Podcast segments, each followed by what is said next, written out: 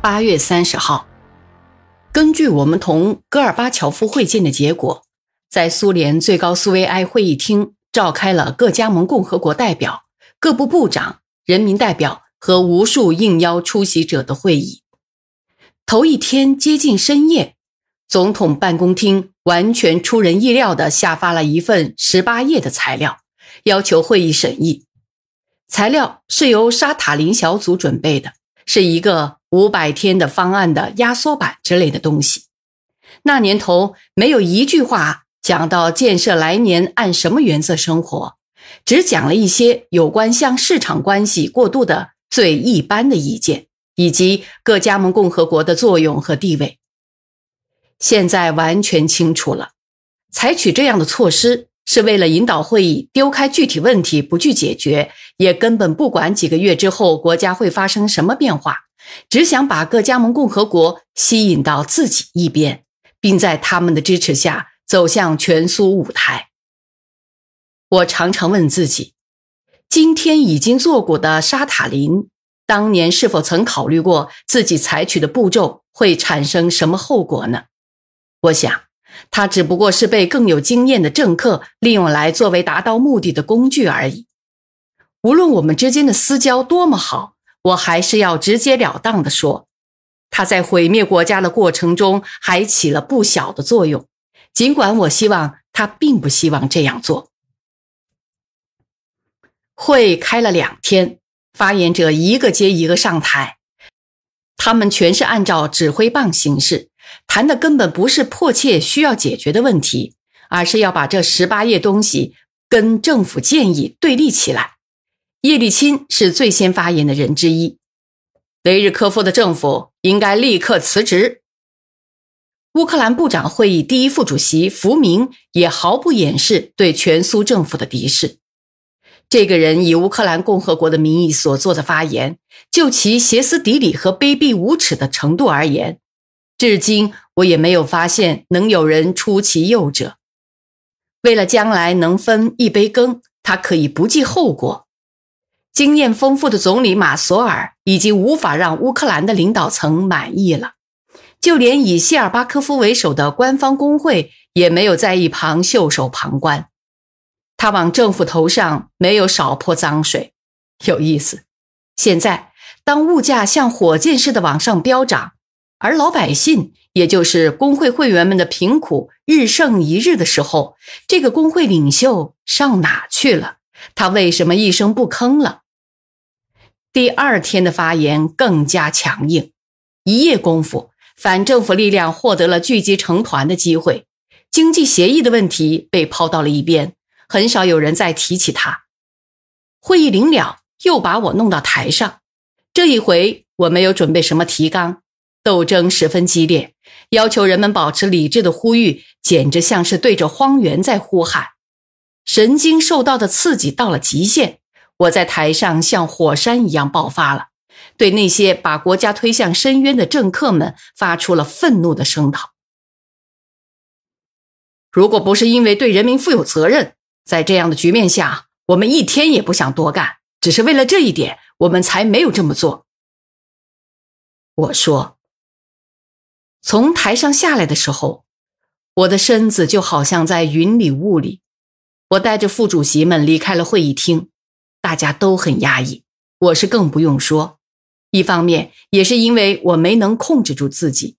不过我们还是有足够的勇气和理智，得出共同结论：现在还不能走。这不仅是一个我们失败的问题，应该斗争。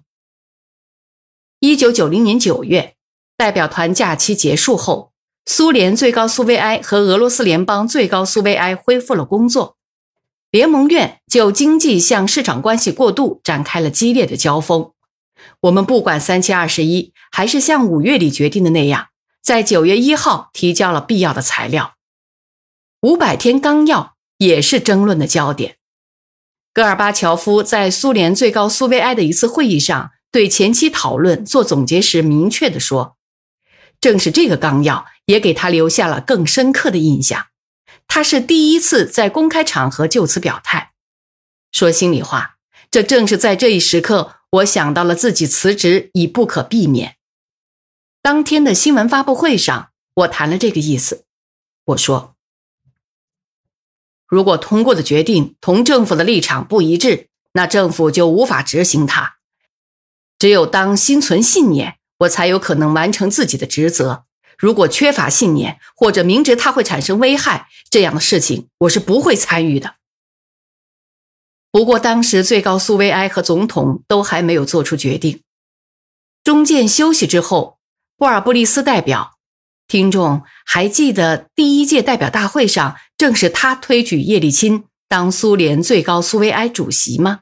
从白宫飞驰而来，他两眼放光，欣喜若狂地宣布，俄罗斯联邦最高苏维埃在下午两点通过了五百天纲要，俄罗斯联邦已经做出了决定。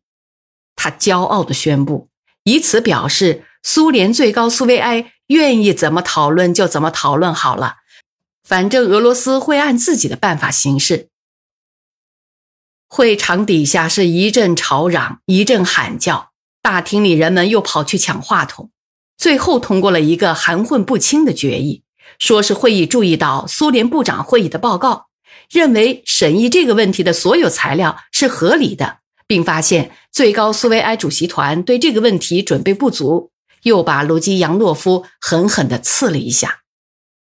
那天，克里姆林宫也在进行着无尽无休的辩论、争论、斗争。我们也不得不一遍又一遍在新闻发布会上阐述政府的立场。下面引用一段在这种同记者会见场合的速记稿摘要：雷日科夫说。我国在许多方面都还没有为强制向市场过渡做好准备，社会意识也没有做好准备，因此我们主张慎重的做法。政府之所以捍卫自身立场，采取如此强硬的态度是有道理的。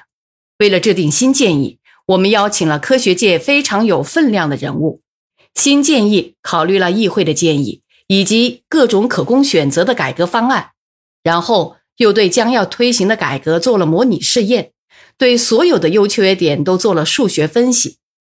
在研究过程中，对向市场过渡的方案有两种考虑：一套是激进方案，不少著名的苏联经济学家都主张这个方案；另一套则是温和方案，政府建议的正是后者。为您全景再现苏共垮台历史事件真相。穿越时空迷雾的深刻醒思，叩问各加盟共和国现状与未来，请听《大国悲剧：苏联解体的前因后果》。头一套方案的模型表明，头几年生产规模、就业率、生活水平将会急剧下降。分析第二套方案表明，也会出现下降。但会是一种比较平稳、比较和缓的下降。从总体来讲，全国人民的生活水平也会下降，但下降幅度比第一套方案要小，因而经济趋向健康的速度也会稍缓慢一些。风雨大作的1990年秋天到来了，苏联最高苏维埃喋喋不休的辩论令人生厌，要求穷人政府下台的群众大会不断举行。俄罗斯议会通过决议，要求苏联部长会议下台，其中反对票一票，弃权票十六票。媒体上的批评犹如狂风暴雨不断袭来。在向我国政府发起总攻的过程中，各加盟共和国和中央之间的关系变得越来越复杂。对抗首先是俄罗斯同中央政权的对抗变得越来越尖锐，全苏政权很快变成了一种可有可无的东西。处于风雨飘摇之中，政治上日益严重的分歧对经济产生了毁灭性的影响，而经济的恶化反过来又加强了国家的解体过程。我们于是陷入了一个罪恶的怪圈，但所有冲破怪圈的努力都遭到疯狂的抵制。离开我退出舞台的日子，也就是一个多月的时间了。为什么我非要拖到犯心梗之后才下台？为什么我没有在跟戈尔巴乔夫谈过之后，或者后来在那次令人感到无比沉痛的全会的新闻发布会上就宣布下台呢？为什么当周围所有的人，包括戈尔巴乔夫，当那些跟我并肩走过漫长道路的人都在狠狠地扇我跟政府的大耳刮子时，我还在忍耐呢。难道我没有自尊心吗？难道总理的交易对我就那么宝贵吗？不，我要回答，不是的，是普通的责任感支撑着我。最高苏维埃十一月全会过后，我就已经做出了辞职的决定，而将它宣布则是在十二月初。那是在第四届大会开幕之前，因此病情只不过是使一切提前了一两个星期。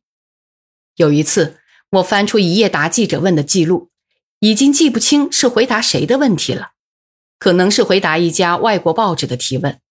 那里有这样一个问题：近来政府常常受到批评，甚至要求他下台。您看来并不像是一个赖在位子上不肯辞职。只知道追逐官位和前程的人，那么什么迫使您要如此执着地推行自己的路线呢？我当时是这样回答的：问题在于，政府的路线使有些人感到不满意。这条路线之所以强硬，是由于它牵涉到我们的国家是否能够继续存在，国民经济中是否会出现混乱。那些靠工资、养老金和助学金过日子的人，是否能得到社会保障？而一旦去除了所有的或几乎所有的调节因素，人们是否能经受住市场自发势力的打击？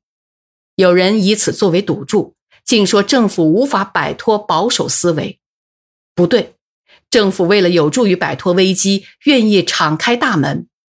不过，作为一届对人民负责的政府，他没有权利跟在那些想把一切都打得落花流水、根本不计后果的人后面跑。政府最重要的任务就是保证人民如何能以最小的代价来完成向市场的过渡。如果有人责难政府忘记了这一点，那么他要么是不了解情况，要么就是说的客气点，不大正派。但如果人民，人民在最高苏维埃的代表认为政府的行动有损于社会的利益，那么就请他们来决定我们的命运好了。我当时说过的每一句话，现在我还可以再说一遍。显然，我这一代人受到的教育就是这样：要把事业进行到底，绝不投降，不被困难所折服，要尽一切可能，哪怕最后是下台的下场。我也要说一句，就是在我向记者们宣告有可能辞职的那些日子里，部长会议收到了无数电报，要求我们不要屈服。提出这种要求的不仅有我的同龄人，最使我感到高兴并让人对光辉充满希望的是，还有许多非常年轻的人。他们说：“等一等，不要走，不要半途而废。”但我们还是不得不走，还是逼得我们非走不可。十二月初，应我的请求，戈尔巴乔夫单独会见了我。会见时，我告诉他，已经下了最后的决心，要辞去国家政府首脑的职务。他听到之后，表现得相当平静，甚至有一点如释重负。他跟我一样，对这次不大轻松的谈话早有准备。他请我谈谈关于接任者的意见，我谈了自己的想法。会见临了，我对戈尔巴乔夫说。请记住我的话。现在有人强迫您拿掉政府，这只是许多牺牲品中的第一件。再往下就是苏联最高苏维埃，最后是您自己。请为国家的前途命运着想。现在还有点时间。可戈尔巴乔夫从来就是不顺心的话不爱听，最善于对有些问题装聋作哑。今天。当我回过头来分析往事的时候，我毫不动摇地得出了结论：我们是正确的。我们被称作为保守分子，但我们都是正常的、思维健康的人。我们关心事业，关心人民，关心国家。我的政府在退出战斗时保持了尊严，他并没有被打倒，依然怀着对理想的信念。生活表明，我们是正确的。